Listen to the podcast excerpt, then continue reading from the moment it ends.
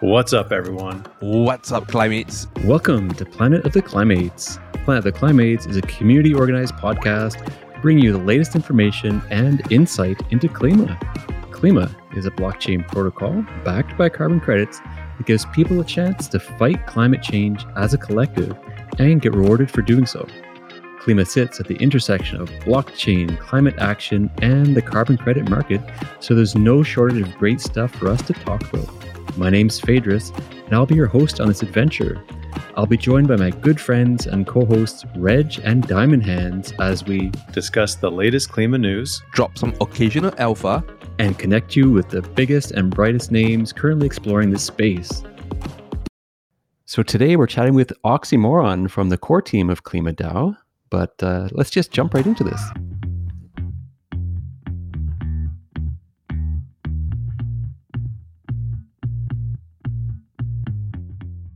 Well, we know our POTK interviews with core Klima team members like Archimedes and Dionysus have been some of our most popular episodes to date. So uh, we're super excited to be sitting down now with another of Klima's original founders. We're joined by Oxymoron to not only shed some light on their background and work within the DAO, but also a bit of a deep dive on carbon emissions analysis, perhaps as it relates to our project and our mission too. So thank you so much for taking the time to join us, Oxymoron. I know we've had you on our radar as a potential guest for some time. It's great to finally have some time to sit down and chat. We know within the uh, within the core team we have some interesting names and personalities from ancient Greek mathematicians to Roman Stoics, and you've kind of taken a pass on those historic names and the Karen Hare PFPs. I don't know. I'm just taking a stab in the dark here. Uh, when it comes to your name, some people would say that blockchain solving the climate crisis is kind of an oxymoron. So, what's the story behind your name? Do you have an origin story, or do you just enjoy exploring apparent contradictions? Yeah, I, I think this is a, a great opening question and not one that I was expecting, honestly. Archie definitely set a precedent. He was probably the first one of the team to, to take the pseudonym on um, for his office hours. So it set a trend. I, I think for myself, it it probably comes from my main objective prior to launch with KlimaDAO. I was responsible for doing a lot of the development of the content and the, the communications element of our work.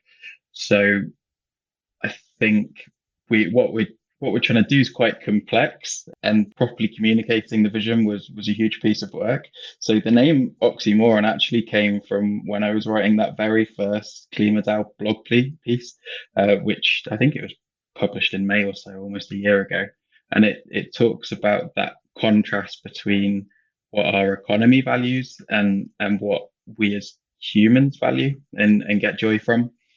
So it gets into this notion that although our natural environment is fundamentally necessary for, for us as humans to, to kind of function, um, and it's it's one of our, our most prized assets, we're, we're kind of actively destroying it by by the way that we're set up to consume natural resources. And in this article, anyway, it you know it, it got kind of high level, and and I was toying with various ideas and, and oxymoron was was one of the the words in there one of the concepts in there. It never made the cut. The, the final article was, was a lot more prosaic but the the name kind of stuck with me and and and that's where it came from. And then of course it's actually my first name is OXY moron, not not Oxy, which is is some somewhat obligatory if you're if you're working within the Ethereum ecosystem. Zero X for the crypto wallet address, yeah. Exactly. But yeah, that's I mean interesting story. Yeah, no one's no one's asked about it, but but that's where it came from, that that first blog piece when I was sitting down and, and thinking about that. Meanwhile Archie was was doing the office hours and I knew I needed a pseudonym. So so that was the one well, that's brilliant. I'm glad we could get the scoop there for our listeners, anyways. And uh, yeah, definitely, you know, interesting that you know we've got some you know interesting or provocative or meme-worthy names and personalities and stuff, and then just to to realize that your kind of your name there is referencing that you know that dilemma or that contradiction when we've got these economic externalities where we're kind of um, uh, that cartoon image always comes to my mind of like sawing off the branch that we're sitting on or standing on on the tree but yeah, you, so you talked about those early days coming up on the one year anniversary now, perhaps of some of the you know earliest starts of Klima. But how about we just back up a little bit before that too? What's your background? What's your journey been before Klima? Sure. I, I can start right at the beginning and, and go chronologically. So my background is in environmental science and renewable energies. When I did my first degree, climate change was a very hot topic.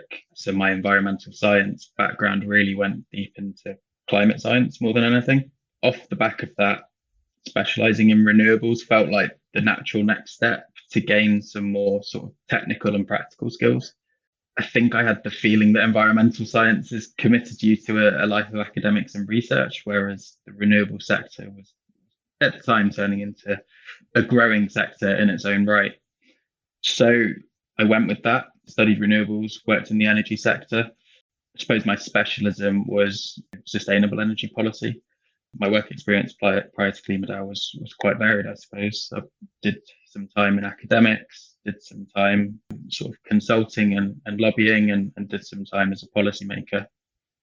I think my interest in blockchain really came from that. Well, I guess my interest in blockchain came from two sides. First of all, investing, right? Per- personal investments is, is the gateway drug for for a lot of us. Uh, I sort of got stuck in at first in 2017. Um, but at the time, uh, in in 2017 or so, I was also working on innovation projects here in the UK. There's a, there's a lot of funding for innovation projects in the energy sector. You know, I think our our government has um, made it quite clear that they take innovation in the energy sector quite seriously um, and also see it as a you know an opportunity, an economic opportunity.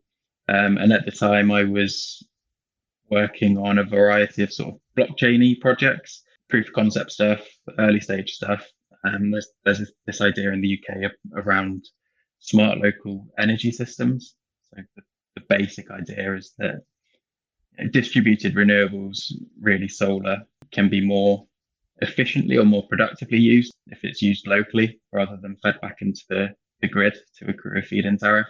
So if you can use blockchain through sort of peer-to-peer trading systems, you can, I think they called it the four Ds, digitize, democratize, democratize, disintermediate, and decentralize the energy system, or something along those lines.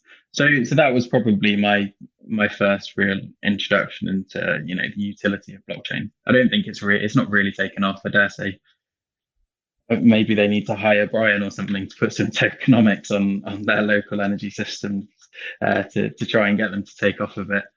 Um, but yeah, that that was the first into blockchain, and then I suppose for the past three years or so, I've been going a lot deeper into the carbon markets and the interplay with crypto. I knew that proof of work had a had a big footprint.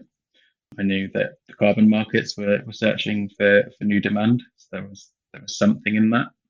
Um, but the, the deeper you go and the more you learn about the interplays, the more interesting it gets. And I think that's probably kind of where KlimaDAO comes from. I think, and, and Archie referenced this in his podcast, right? We've, we've all been floating around this space, learning, you know, trying solutions here and there. Um, and then when we came together, I suppose the idea of, of KlimaDAO pulled on our sort of various insights and perspectives and KlimaDAO in a way is probably a, yeah some sort of manifestation of our, our various experiences and that's that's where we are today so yeah that's my story yeah, that's great. Uh, and I know we had heard in those conversations with uh, Archie and Dionysus as well too that you know in theory some of you could have been competitors. You know, you kind of came together and united to solve this problem and tackle things together.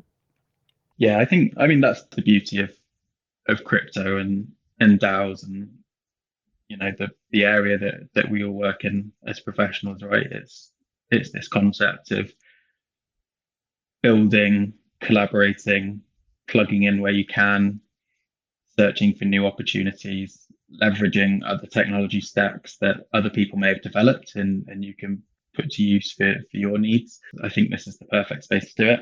And i think you know climate change being one of the the real big issues of our generation needs that kind of open collaborative approach. We we could have gone our own ways and and focused on on building out our own solutions but had we done that our impact wouldn't have been as big i'm sure. I wanted to just reflect on something you mentioned earlier about your experience going from academics to exploring the commercial side of things, and then also being involved in what sounds to me like you mentioned government, either as an appointment or maybe just expand on that a little bit, and then also the contra- contrast that with your experience in the DAO so far in terms of how the DAO stacks up to the commercial side and also the government side in terms of moving things forward. That's an, yeah, it's an interesting question. Academics is a great place to start. I think you learn to cut through quite complex topics and and try and test your hypothesis, right? Um, and I think that's a, a really valuable critical thinking skill for, for wherever your career takes you. I think it's it's definitely served me well. I think for me, being in the energy sector, the commercial space was was really quite interesting um, over the past you know, ten years or so, with you know, various things happening, new innovations spinning up. You know, we we had the solar boom, what just over ten years ago, and maybe we're in another boom, at least in the UK. They're, they're thinking about hydrogen a lot. So there's there's all this this market activity happening, which is is great experience to to get involved with that. And then the policy making side of it's totally different as well. You you know you you're a servant, aren't you? You're you, you're a servant to the to, to society when when you're involved in policy making and and you're trying to figure out again these these complex competing issues to to try and find optimal solutions to in in the case of the energy sector and in the UK to basically serve the market, right? That's kind of you, are trying to remove any any barriers that that might be in in the market to, to help things become more efficient. So these these are all quite competing domains, I would say, or not competing domains, but but different domains, different ways of thinking. I think the skills that I've gained from them are all useful in the DAO. I think KlimaDAO itself is multifaceted. In some ways, we we operate like a business. You know, we we want to get partnerships in. We want to scale adoption of of Klima. We want to push out the the Klima Infinity product. But obviously, at the same time, and and it's playing out at the moment, isn't it? The the the kind of structure is being developed as we go. We've we've been speaking about this decentralization working group and how we can maximize the power of crypto and community to help us scale. But at the same time, you know, we we've also got a quite clear set of priorities that we need to focus on in the near term to to help us get to, to where we think we need to be.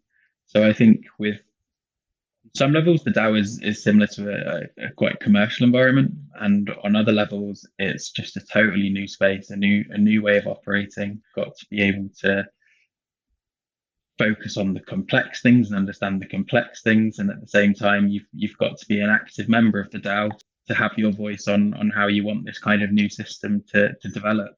So yeah, I think the DAO is probably yeah, I guess it's the the fourth kind of organization I've worked in weirdly probably probably the weirdest, but probably the most fun, I would say. So KlimaDAO has come a long way since at least the public launch. In your mind, how has KlimaDAO changed at all? Like, did you think that we would be where we are doing what we're doing here in April 2022 back in October, or did you? What, what were you surprised by in terms of the development of Klima? Yeah, that's that's a great question. I think on some levels, we knew what we were getting ourselves into. We knew that there was demand for this type of solution, right? A legitimate, scalable crypto carbon solution. I think in the lead up to the launch, we we saw the interest in what we were doing. So I think the fact that we have established you know, very deep liquidity on Polygon to to serve the needs and the objectives of the DAO um, didn't necessarily expect us to have this level of success, but it it was part of the plan, if you know what I mean. And then I think what we have been less prepared for, or what has surprised me the most, has been the development of the DAO itself. Right, I think that was we were focused on the climate solution, and we thought that a DAO was was the best way to do it for for various reasons but you know we we launched mid October. By November, we had this separate kind of contributor server for, for DAO contributors forming, um, and that took shape very quickly.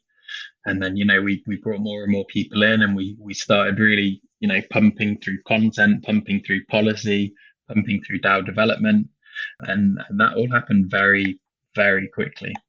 I think since January, we've perhaps we've slowed down, haven't we? I mean, in all honesty, it's been a, it's been a tricky few months for everybody, um, not and not just within crypto or DAOs. It's, it's been hard, and so now I think the pace of the first few months is really catching up with us. I think the the gravity of our work is is starting to be acknowledged at, at various different levels. You know, I think our community's always had a really good grasp of what it is that we're trying to do, um, but now I think you know we're, we're starting to engage with new audiences, and so it's a bit of a, a time for reflection at the moment, which is positive and and it's needed, right? You can't always go at a million miles per hour. Mm-hmm.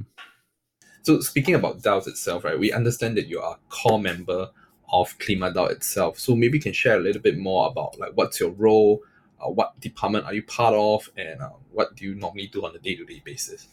Sure. I, I think I've always had one job since day one that job of trying to communicate what it is that we're trying to do to the community. So I, I kind of mentioned that in, in the, the opening question actually. So yeah, I've been developing a lot of written content more, more than anything since since the genesis. I would say this is something that I'm still pretty heavily involved with. A lot of my week can be getting ideas down on paper, helping shape a, a piece of content. You know, whether it's on our blog or you know, at the moment we're we're trying to hit press a bit harder. So you know, getting succinct content out for for different types of audiences. And I think related to that, and kind of as I alluded to in in the previous question, we're now starting to engage with with new audiences, and that requires a different tact. So whilst we whilst our community grasps it, how do we how do we get Bloomberg to understand it? How do we get policymaker to understand it? How do we get the carbon market to understand it? So at the moment, we're we're thinking quite hard about our sort of comms approach in general and trying to elevate it a bit, I would say. So that's that's something that I'm involved in quite a lot at the moment. I think that another piece of work that I'm I'm involved in is the, the sort of partnership side of things. So I mean, of course, lead generation is always important when you're at an early stage. You know, it could be fielding inquiries, could be jumping into someone's Discord or Twitter to, to try and to try and generate something for the DAO itself but then also kind of similar to the, the kind of comms piece, you know, engaging with potentially strategic partners, whether they're in the carbon market or, or part of an institution, to try and, you know, get get them on board with what it is that we're that we're building. Can it can it serve them commercially, or can it serve them ideologically, or you know those those sorts of things. So a lot of my work is is also the the partnership side of things. Um, I think it's probably important as a co-founder to, with, with good oversight. I think I've, I've, got pretty good oversight over, over the whole DAO. Um, to to really just just try and pitch in where you can. Um, I think I've got quite a deep understanding of the subject matter. Um, so it's it's a case of working with people. I think you know trying to share that subject matter is is quite important. That subject matter knowledge is really important. If you know if we're, we're trying to build this thing together, so so how can we make sure that that everyone's able to do that? their job job as best as possible. So I think I think that's another sort of element. Um, just just trying to work with people, and I think that becomes more easy as we establish this kind of structure around the DAO. Right, we've we've been a, a little bit hectic, and and now things are formalizing a bit more. I think uh, it becomes much easier to to to work on these areas. Yeah, it feels like we've settled on um, a period of stability right now in terms of both the DAO and also Klima as a protocol itself. I wanted to ask about just to back up, take a little more a higher higher level view here for the listeners about what we're trying to do, and just touching on the fact you mentioned um, your subject matter experience. Why is the carbon market better suited to be on the blockchain? I think that maybe we need to establish the fundamentals of of the carbon market and then we can talk about why it's relevant yeah so the, the carbon market itself I guess you can split it into two halves. So you've kind of got the supply side, which is these projects across the globe, which do you know, various things, which are the benefits of which can can help us in in the climate fight. So you might have a, a renewable energy project, which is displacing fossil fuels from the grid. You might have a, a forest protection project, which is ensuring that the land itself isn't degraded or, or deforested or a reforestation project where, where new trees are actually planted. So you, you've got these projects and these projects can create carbon credits. As long as they surpass some some quite diligent requirements they can be accredited. And then once accredited you you kind of have a carbon credit right? And the carbon credits held initially by the the project developers and then they can be sold into the market. And then it's at the point where they're sold into the market where I think things or is where Klima is focused, let's say. So these carbon credits will initially be sold onto an intermediary or, or a broker, and then they might be sold onto a retailer or a corporate or occasionally to, to an individual. So I think at, at this we'll we'll, we'll not talk about the supply side too much at the moment because I think it's it gets more into perhaps personal opinion. But on the It's a bit outside the scope of Klima as well. right? yeah, exactly. But on on the demand side, you've you've kind of got this system where there's not that much transparency, there's not that much data, and it's you know fundamentally it's quite a slow process. If if I personally want to go and purchase a carbon credit, I'll have to you know get could get in touch with a retailer. You know, there's lots of retailers online at the moment, and and usually there you have to um, you just click right. You're you're a total price taker. It's one credit for eight dollars, one credit for twelve dollars, one credit for fifteen dollars. Um, or if I had a manufacturing business, I I could call up a broker and I could have a conversation with them and say, I need, you know, I've got this this many emissions, I need these types of credits. What have you got for me? And then they'll tell me, well, I've, I've got these credits, and I'll say, oh, that's that's a bit expensive. Um, I'll get back to you, and then I might go and call another one up, and they they might tell me something different, and then another one, and I might might learn something different there. And it's just this this whole process, right? And and what's more is these these brokers who might be selling me a carbon credit didn't actually originate the carbon credits themselves, so in order for my investment into the climate to actually get to the project developers, it's it's kind of got to go through another step in the chain. So you've got this this um, inefficient market, I would say, and the blockchain and particularly DeFi it's all about market-based solutions, right? It's in the name, decentralized finance. It's it's about democratizing kind of financial transactions. So I think one of the the core sort of fundamentals for for KlimaDAO is is the protocol owned liquidity and the automated automated market makers. So so we own liquidity on in SushiSwap pools, and that means that the reality is once these carbon credits are, are bridged onto the blockchain, they can be directly tra- traded in pools rather than the liquidity itself being held by a broker or a retailer. And I think the minute that you can move the assets themselves into liquid and transparent pools, you can then start to transact with these pools at the market at the market equilibrium, right? The the market itself is pricing pricing the, the cost of carbon um, or the, the cost of a carbon credit. And I think that's objectively a, a better situation than than this other kind of heavily intermediated approach.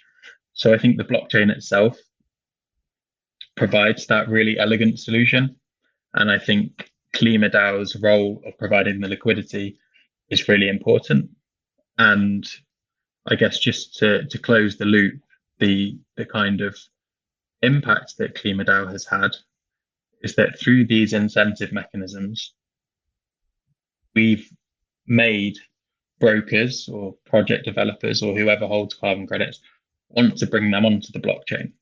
And so I think that that incentive, you know, at the moment we're kind of seeing this mass migration, if you like, of live carbon credits in the legacy system to live carbon credits on the blockchain. And so I think Klima's role in incentivizing that migration uh, shouldn't be understated, and it's it's something really important that we're doing at the moment.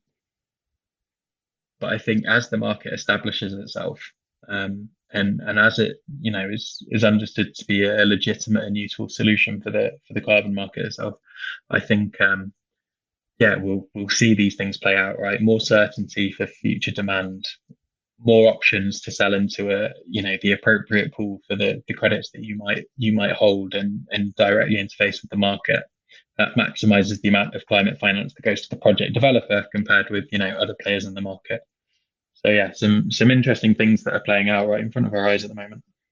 For sure. So perhaps to you know loop things into some you know timely questions and some timely discussion and debate that's been had across you know uh, crypto Twitter and lots of discussion about you know not just the footprint or emissions that are tied to blockchain writ large or tied to Bitcoin, but specifically, you know, there's been some criticism out there, perhaps with our uh, friend there, Digiconomist, some, you know, criticism of whether or not the proof of stake approach that we're using on Polygon and Klima deliberately launched on Polygon for that, you know, low GHG footprint uh, approach through proof of stake um, so there's been that criticism out there, but I know we have a new blog post with emissions analysis done with our Klima Infinity partner, Offsetra. Would you be able to walk us through a little bit about, you know, what this criticism is, or like how are we demonstrating the true efficiency of the Polygon network and the proof of stake approach? Sure, I think it makes sense to to start with, I guess, the the fundamentals of the analysis in that case. The so the emissions analysis of Polygon is consists of two elements, right? There's the the proof of stake itself. So Polygon's proof of stake network. It it incentivizes validators to secure the blockchain through incentives. Um, a validator, you know, is, is a computer. Is connected to the power supply. So there's there's an emissions associated with the electricity consumed for for the validation acti- activities. They're usually on, you know, most if not all of the time, so it adds up. And then there's the the separate element of the the dependency of, of Polygon as a EVM compatible blockchain on Ethereum. Um, so it, you know, intermittently makes sure that everything's matching up between Polygon transactions with with Ethereum uh, mainnet. So so there's this this interface with Ethereum. Ethereum is is proof of work itself. So therefore, it seems fair that that Polygon should um, be responsible for the proportionate amount of emissions based on the amount that interfaces with Ethereum. I guess there's also another element to the, the proof of work dependency, which is the fact that people bridge tokens from Ethereum to Polygon, right? You know, may, maybe they've they've been in Ethereum or or something on Ethereum for, for many years, and they see this great project called KlimaDAO, and they think, oh, great, I'd love, love to get involved in this, and and so they need to bridge some of their assets over to to enable market activity on Polygon to happen. So there's these these two two kind of pieces: uh, proof of stake and, and proof of work. Proof of stake is, of course, relatively um, lightweight. It's, it's a computer you know it's not free to run your computer all, all the time. You'll you'll have a, a, hefty energy bill i guess if you leave it on all month but it, it's not going to be massive.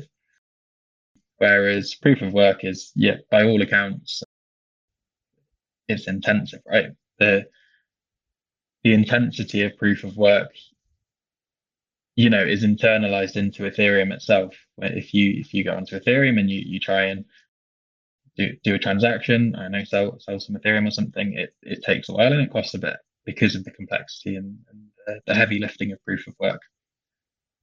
So because of this this intensity of proof of work, it's got that high carbon footprint. And so the analysis considers it essentially adds the, the proof of stake emissions with, with the proof of work emissions.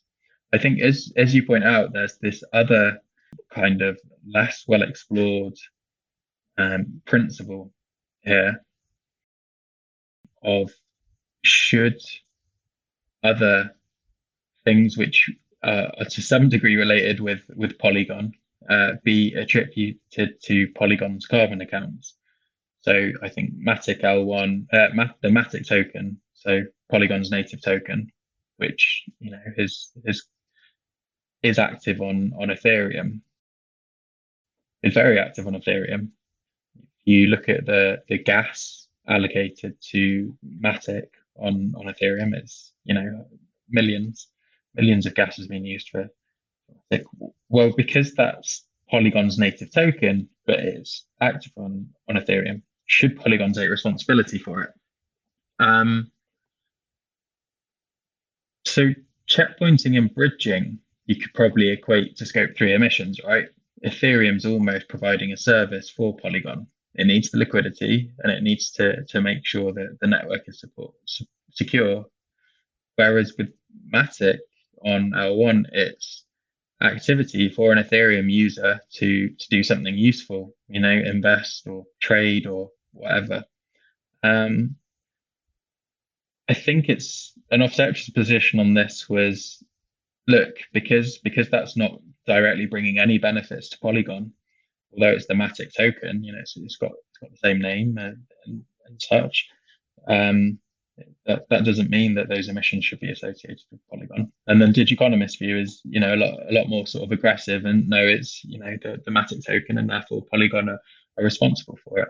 And I think this kind of gets into the the whole issue with crypto carbon accounting. There's um, pretty, let's say, undebatable fundamentals.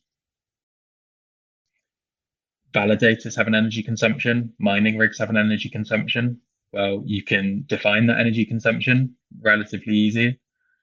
But I mean, it's harder to define the energy consumption of a mining rig compared compared to the validator. But you know, it, it can be done. You can allocate the responsibility of emissions relatively easily um, by by looking at transactions or, or, gas consumption. But what's what's you know they're they're like fundamental principles, but but these other kind of uh, more philosophical discussion points um, around around the edges. Uh, there is no standard. There is kind of no agreed best practice. So so we get into these debates. I mean, ultimately, I would say it's um, a useful debate, right? This is crypto carbon accounting has probably been happening for about two years. Um, we've, gone from zero knowledge or limited knowledge to this being a, a live debate playing out on Twitter. Various organizations are, are interested in it. They're asking questions. They're get, getting in touch with with the carbon accountants, etc. So I think you know ultimately it's a good debate to be had, but we do need to come together at some point and and establish best practices. Okay. Yeah, no, that's great. I would just like to like for our listeners though, you've kind of drawn the the analogy there with um, you know, you're talking about Matic's um, interaction with Ethereum layer one. And just for our listeners to pause and reflect, I think you kind of called that scope three. So I know out there in traditional, you know, greenhouse gas uh, emissions accounting, they've got scope one, scope two, scope three. Could you perhaps just like at a very high level kind of explain what that means. Is that like primary secondary and and tertiary emissions? Is that what we're really talking about here or? Sure. So scope one essentially is emissions associated with assets that are owned or controlled by an organization. So for example a, a boiler could be could be the source of scope one emissions. Uh, the reason being you would have gas supplied to your boiler and then you would combust that boiler the, the gas in the boiler to, to do something useful for you on site. So those emissions happen on site. And that's slightly different to scope 2 emissions which comes from typically the generation of kind of purchased electricity or your heating and cooling systems. The the kind of distinction being that if, if you with scope one emissions, when you kind of ship that gas onto your site and you, are you're, you're combusting it there, so so the emissions should be allocated there. With with electricity, it's slightly different. You know, your electricity is generated in power stations or wind farms or solar farms, um, and then the electricity is the actual useful useful stuff. You just consume it on site to to do something good or, or something that you need. So there's distinction made there between fuels combusted within a, a, controlled asset and electricity brought in to to do something useful for you. Just it's just distinguishing between the, the the actual location of the, the generation, I suppose. And then scope three includes all other sort of indirect emissions that could occur within the value chains. That could be upstream or, or downstream. These are really well established guidelines. I think, you know, there's still some questions around scope three. But it's, and what we're seeing at the moment is it's quite difficult to just, you know, pick up those principles and then just shove them on top of crypto or, or blockchains and, and kind of you know state anything absolute about how relevant they are. I think you could viably consider validators as scope 2 emissions right? Because the the network is incentivizing activity from a computer. The computer uses electricity so it's it's directly you know facilitating activity. I think you could say that the checkpointing and bridging although it's done on ethereum it's a fundamental service to polygon. So you know sim- similar to that definition of, of scope 3 where it's you know associated value chain emissions well that's that seems like a, a fair analogy but can you say this asset this Matic token, can you then say all other incarnations of it should be attributable to Polygon? I don't know. Let's let's see. It will be interesting to to see how this debate evolves. And the more relevant this becomes, the more relevant crypto becomes, Ethereum or Polygon becomes, the the more people will be be trying to figure trying to figure this one out. You know, if if a blockchain network provides some infrastructure service for you know, a, a FTSE 100 company, that FTSE 100 company is going to be saying to the to the blockchain network, well, look, you're considered within our scope three emissions. What are your emissions and what are you doing about it? And so you get this cas- cascading effect down the supply chain where, where everyone's implicated and everyone needs to figure out their carbon emissions. And I think crypto is just just kind of working through this problem at the moment. I think my my final comment on this, which I, I think is important actually, is and this happens a lot in in the climate space people kind of take shots at each other you know? You, your accounting's not good enough your action's not good enough your carbon credit's not good enough your investment's not good enough. And i, I think that's kind of counterproductive i think it makes whether it's an organization or an individual it makes them feel defensive it doesn't make them doesn't make them see it as an opportunity or a challenge they need to overcome it somehow makes it personal it somehow makes it reactive. And I think you know when, when we engage with these conversations, we should we should be solution orientated. And if we think someone's um, you know undercalculated their emissions or they've not used the right kind of carbon credit or or something like that, we should you know it should it should be a question of education, I suppose, is is what I'm trying to say, and and not kind of throwing shade or trying to you know point score because it's it's not useful given you know the the the task that everyone on this call has kind of set themselves up to to try and solve. But speaking to uh, you know, for example, some of the coverage we've had in the traditional media. I mean, we've been in the Wall Street Journal in their print edition. We've been in different um, yeah news outlets. Uh, most recently in Bloomberg, there was an article uh, published, and it was critical of Klima actually, saying that uh, you know by sweeping the floor of these uh, low quality carbon credits, we're kicking up a lot of dust, and that we're we're encouraging people to put out low quality carbon credits to take advantage of this. And and uh, a lot of us felt um, felt that it was a uh, perhaps an uninformed take, perhaps inaccurate. What were your thoughts when you first read that article of uh, in Bloomberg? I mean, first of all, I would say it's a bit disappointing to see it come out the way it did. I'd, I'd agree. I I don't think it really came across as a deep dive article, you know, weighing the pros and cons of what we're doing. I don't think it even took the time to get to grips with our big ideas for the voluntary carbon market. Seems that it was heavily influenced by an article put out by another organization, who I guess I won't name, but but that other article really came out firing with some kind of preconceived ideas of, of what we're doing but because this other article didn't challenge its own assumptions or understanding of KlimaDAO, this kind of secondhand and I think it's fair to say it's like superficially researched analysis. I mean, they didn't talk to us, for example, which would be their primary research activity. This kind of secondhand perspective was was taken on by Bloomberg. So, you know, we, we can be a bit annoyed about it, but I guess this kind of feeds into what I was saying earlier. We we we probably need to look closer to home, right? If if Bloomberg are being led by someone else's hot take rather than taking the time to to dive into our work and impact, with I guess we need to step up, right?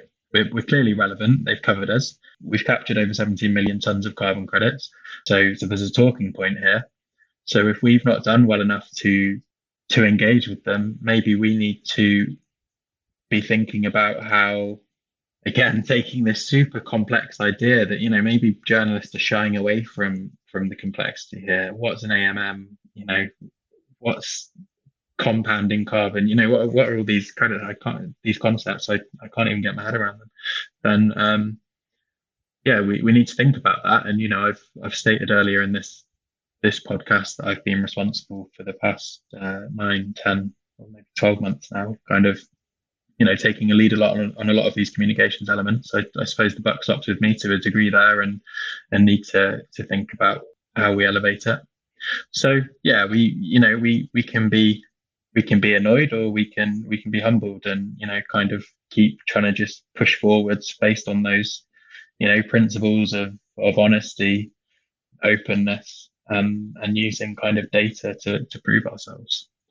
Well i don't think we can be critical uh, too critical. Uh, i mean so a i love that attitude of saying you know look look inwards before casting about uh, outwards in terms of blame and frustration. I think that's perfect. Um, a, a, great attitude to have in terms of uh, development, and that's what's got us to this point. Frankly, you know, this uh, iterative development and evolution of not only you know our communication strategy, but um, if you look back, I mean, the communications have always been.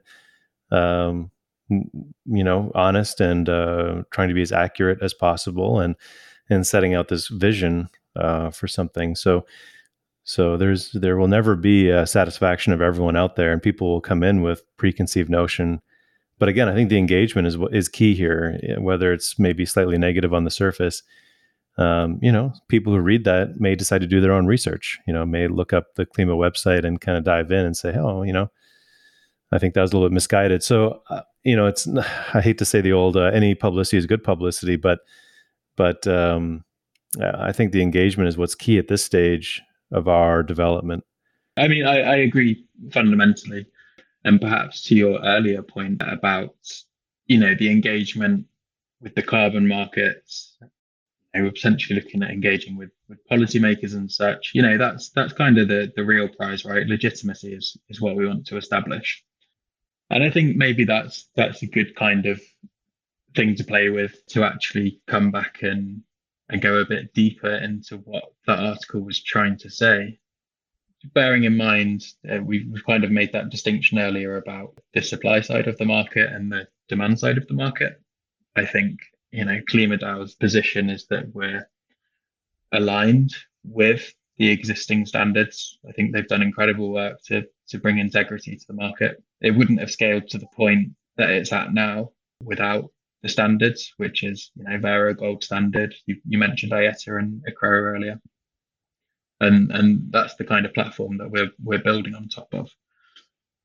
So, the, and then if we we go deeper into the article, there's there's two criticisms, right? There's the the challenge on the quality of the credits, and then the the challenge of the the zombie credits. The notion of low quality credits itself isn't new. Um, not all carbon credits are created equal, I suppose is the line you hear sometimes. Uh, that's that's why there's a spread in the market, why different customers purchase different types of credits and so on. I think that's quite a big discussion in its own right. Sure. So for our listeners, what does what do we mean when we say zombie credit? It's saying like this is an old project that you know had credits certified in the past and then suddenly they're reissuing them. Is that what we mean by zombie or yeah, I wouldn't say reissuing that, but issuing them for the first time, right? So um, the the carbon carbon credits will have a vintage date, which is the the date that the the, the, the mitigation or removal action kind of took place. And then it's got an issuance date, which is kind of the day it's the credit itself is issued and, and hits the market. So if you have if you have very old credits with an old vintage, but a new issuance date, it implies that you know that the economics weren't right for that credit to be issued and put onto the market. And then the, the criticism is that now KlimaDAO um, has created the incentives to reissue those credits or to issue those credits. And there's a question around whether they should be a carbon credit or not, I suppose, is is is the ultimate challenge. You know, if they've survived eight, ten years without being issued and without that carbon finance going to the project, well, maybe it's not additional. Maybe maybe the project doesn't doesn't quote unquote deserve to to be issued. Again, our our position probably isn't that we need to to challenge this point explicitly. In the case of us at the moment, the the carbon credits that have been bridged onto the blockchain are, are Verra carbon credits. Verra have the position that these credits are legitimate and and have a place within the market. Um, so, I mean, should should we be challenging that? I'm I'm not sure. What we're seeing at the moment is this migration of the supply of carbon credits onto the blockchain. So to clarify, the migration of carbon credits onto the blockchain of carbon credits that haven't been the offset hasn't been allocated to any organization or individual, right? They were previously live on the registry and and traded using the registry, and now they're, they're live on the blockchain to be traded on the blockchain. So by moving this legacy supply onto our SushiSwap AMMs, we expose them to the, the, the DeFi market. And uh, maybe I'm laboring this point a bit, but I, I, th- I think it's I think it's important that there's no allocation of an offset during this process. So to go deeper, I guess, we should probably look at the, the base carbon ton pool. So the base carbon ton pool is a pretty inclusive pool of carbon credits. If it's VCS certified and has a vintage post 2008, and the methodology hasn't explicitly been blacklisted by Toucan, which I mean a, a couple have, then then it's fair game. So we're migrating these credits into the BCT pool. On one side, you've got Verra saying, fair game, these credits deserve to be issued, got a place in the market. And then on the other side, we've got these organizations saying, no, it, it's got no it's got no value. It, it doesn't deserve to be issued. Um, so, so there's this, it's like almost a philosophical debate, right? And Klima, Klima itself is creating the incentives to, to do the migration. I, I, don't think that necessarily even implicates us in the debate. We're, we're saying it's a, a, supply side issue, uh, but we acknowledge the, the role of the supply side and, and, we want to expose the supply side to DeFi. So I, I think that's a, a, fair a fair position. So we're, we're we're we're incentivizing the migration of those credits in that sense, but we're not incentivizing the original certification or, or creation of them, right? Right, right. It's it still ticks off the, the the criteria to enable it to be to be issued. But I mean, I guess if we if we think more about the the like what can Klima do? What is what is Klima's role here, or what's Klima Klima's influence here? There's one thing we can do to to influence what supply of carbon credits come onto the blockchain, um, which is we can we can work with our bridging department partners to to inform the development of the gating criteria of the pools, right? Um, so that's that's that's something we can do. As I mentioned, BCT is is super broad. Basically, anything as long as it's not blacklisted can go in there. Um, and actually, I think on the Toucan forum, they you know they were discussing whether they should increase the the stringency of, of BCT itself. So that's that's one way. So if we over time tweak the gating criteria for various pools, you know, we we we already are selective with our bridging partners. You know, we can start to to influence what the supply on the market on on our markets actually is, and I, I think that's an interesting way for Klima to to have influence here. But that said, going back to the point again that you know there's there's experts who have kind of defined the, the parameters around the issuance of carbon credits So you know maybe maybe we shouldn't challenge them, and I think that's that's going to be an ongoing kind of conversation and you know piece of exploration over the next years, months. But but I mean, like you know, Moss and C3 and Flow and some of our other you know partners who are bringing tokenized carbon on chain, so they have different standards and different cutoffs. And you, you're kind of alluding to the fact that that can be tweaked, or that's something that is within control. Yeah, I think. I mean, I guess what I'm getting at is, you know, if BCT was was made more stringent, you would then cut off these zombie credits and the challenge is that these zombie credits have no legitimate value. So, well, what if BCT got cut off, and then we say, okay, well, let's let's test the hypothesis. We'll create a separate pool for these quote unquote zombie credits on a on a SushiSwap AMM, and we'll let the market decide. We'll, we'll let the market find price equilibrium, and that would be an interesting experiment, right? To challenge to say we're going to create a pool let's see if we can let's see if there's any demand for these credits and i think you know i don't say this to imply that Klima is even thinking about this. I think what i'm trying to do is just illustrate that Klima is like a demand side scaling solution for the carbon market.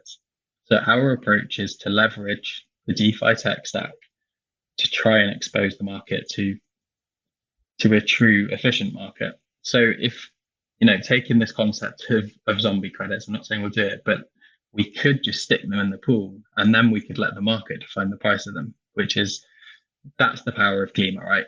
It's it's it's leveraging our incentives to to kind of stratify the market, to to put the carbon credits to productive use, to see if they do if they do fetch a, a market price. And I'm sure they would, you know. These these zombie credits they'll they'll take a much lower premium, and they'll, they'll, I'm sure there's corporates that are interested in in picking up some very low cost renewable credits to to offset their their carbon emissions. They're VCS certified.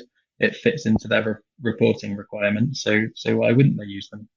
Well, certainly, as you're saying, you know, we may or may not do that, but as a as a thought experiment, it certainly illustrates the role and I, I think you know some of that benefit of the on you know bringing that carbon market on chain and setting up the liquidity there, right? I mean, this is not something. It's not a hypothesis that's easy to test off chain either, right? Right, exactly. You can't really test it off chain because this, this the the fragmentation of the market and the the, the lack of liquidity. Um, it, it would be very difficult to test, and even if it got tested, it would be very unlikely that you'd be able to access the data to to publicize the findings of, of the experiment. So you know because of because everything's open on on the blockchain, you know it, it would play out in, in front of everybody's eyes, which I think is you know another compelling sort of benefit of, of what it is that we're building. It's super transparent.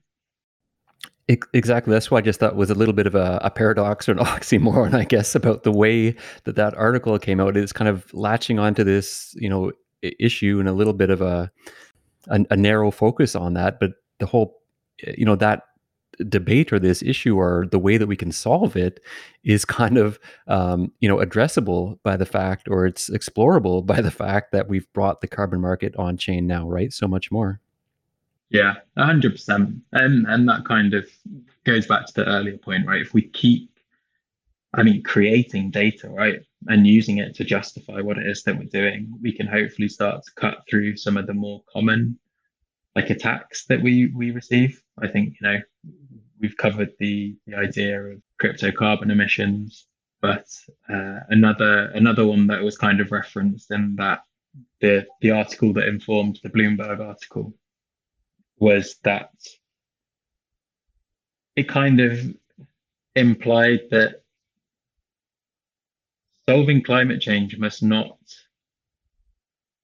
be rewarded. I, I can't remember the exact language that they used in that, but I think uh, you know we should reject that notion that if if uh, an organization, a DAO, is is innovative enough to to try and embed some incentives into capturing car- carbon credits, creating demand for carbon credits, you know, exposing carbon credits to new innovations. I, you know, I don't think think that's a good thing to do. And if there are economics incentives that can be be aligned with it, um, that's not something we should necessarily shy away from. It's you know, climate change should be a status symbol if you do something good. Climate change should be rewarded.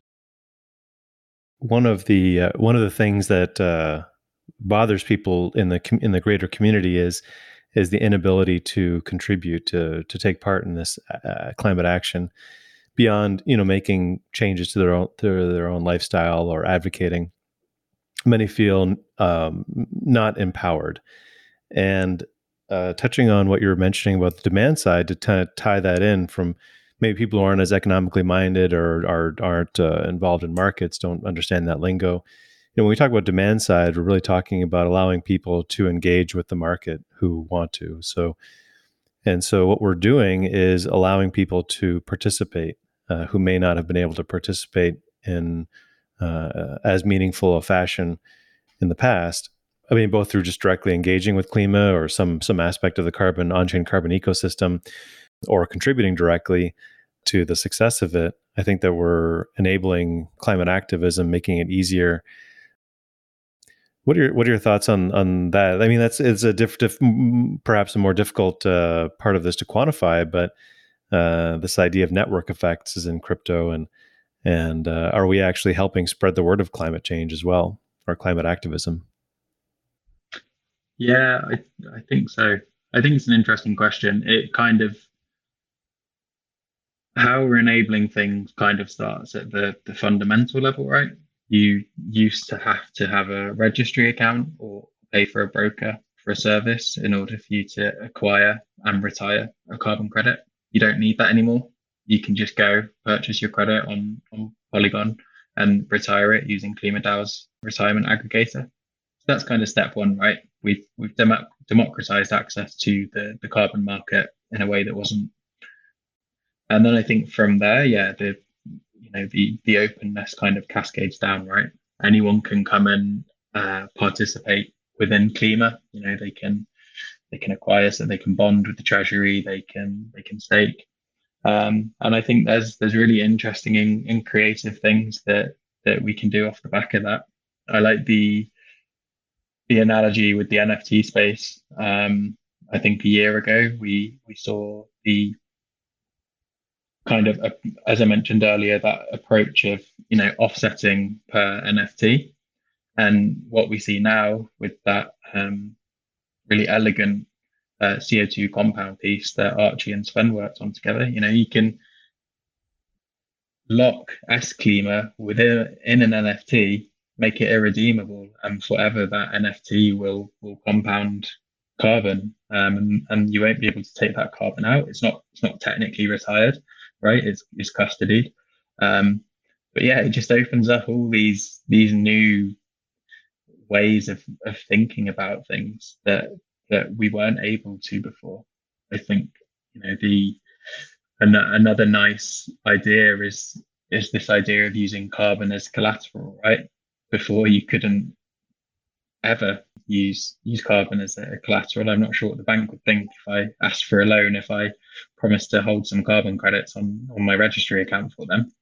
But now with with DeFi, you, you can take your tokenized carbon and you can offer it up and you know t- receive perhaps some Ethereum or, or a stable coin in, in in return for it. And you can go off and you can do other productive activities and you can come back and you know redeem your collateral if you need to or yeah. And I, I just think it opens up all, all these weird and wonderful solutions. And i think this is why what we're doing is is quite interesting right? I think crypto has been known for being almost a purely speculative activity.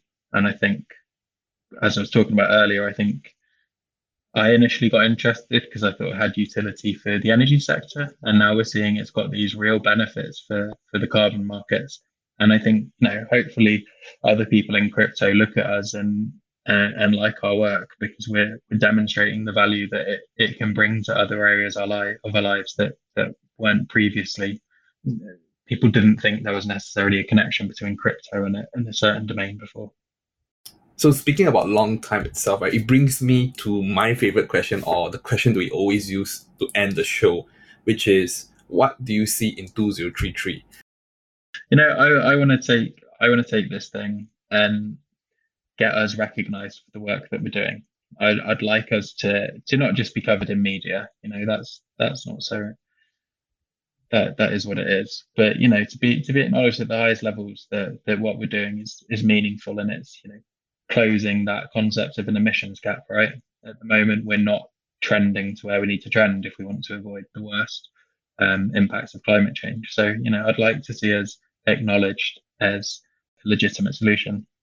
And I think you know the, there's there's different ways that you can measure success at Klima. It can be liquidity, it can be the, the you know various things. But I think the the, the my favorite metric is is the locked carbon credits in our treasury. I think that's that signifies the impact, right? So 2023, I can't comment on how many we'll have, uh, you know, but we're arguably on track to to be on for 150 million, perhaps in the next year to 18 months. You know, there's there's metrics that might suggest that. So, you know, if, if we can keep up a, a good pace and, and internalize more and more carbon, we're, we're doing the right thing. If we internalize more carbon, it, you know, implicitly means that there'll be more Klima on the market. And with Klima, we can do interesting things, you know, whether it's a lock test Klima and an NFT project or, you know, these, these other ideas we've kind of touched upon. So yeah, let's, for me, I'm going to keep looking at, looking at that CO2 number. Mm-hmm. I see, I see. Really, really thank you for sharing your thoughts. Yeah, keeping your eyes on the prize there, the key metric of the CO2 that we're bringing on chain.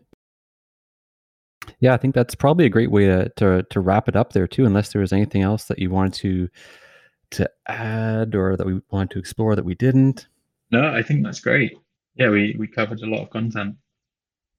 Yeah, I mean maybe there's there's one other idea we can we can touch on, but you know, as this this on-chain market kind of establishes itself, it'd be really interesting to to see if we can incentivize, you know, like DeFi native projects or um, you know, new new types of supply onto the blockchain. I know there's a lot of organizations who who are thinking differently about the supply of carbon credits, and you know, to date we've we've fallen back on that position that no, we we kind of trust the, the main standards. But I think you know, over time, particularly with carbon removals, where the question of carbon removals is typically a bit more of a it's like a gap funding problem.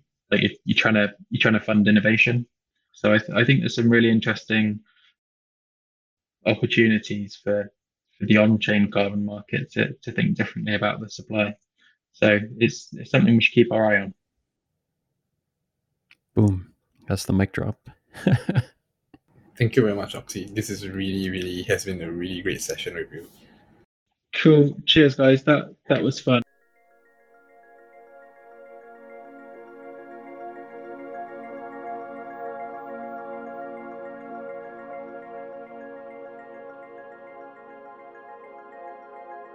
Well, that was definitely a great conversation. It was awesome to chat with Oxy and learn more about his background. I don't know about you two, but I really appreciated learning about you know his background across both academia and renewables, and now how he's really you know transitioned over the last few years and brought those skill sets over to our Web three world, and you know now he's really helping to tackle the climate crisis by driving innovation in the carbon markets with Klima here. How about you, Reg? What was your you know takeaway or what resonated with you with that conversation with Oxy? I think in terms of weaving together the traditional carbon market with the developing blockchain carbon market, talking about the incentives and future vision, I think was really informative.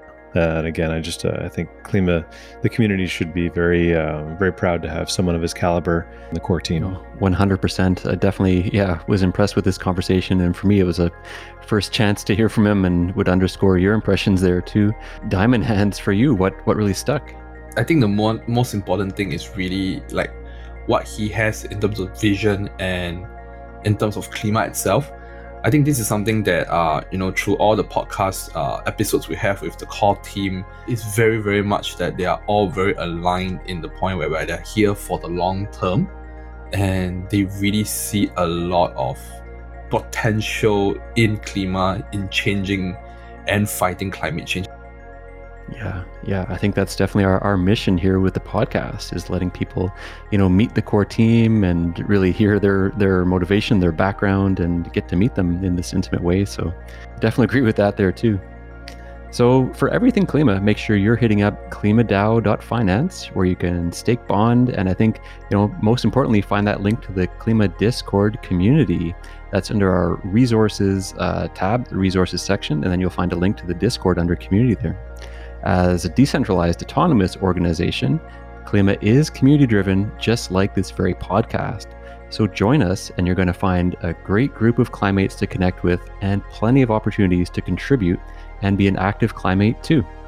So we hope you enjoyed this conversation with Oxymoron, and thank you so much for joining us. We're looking forward to connecting with you and saying hello once again on the very next Planet of the Klimates.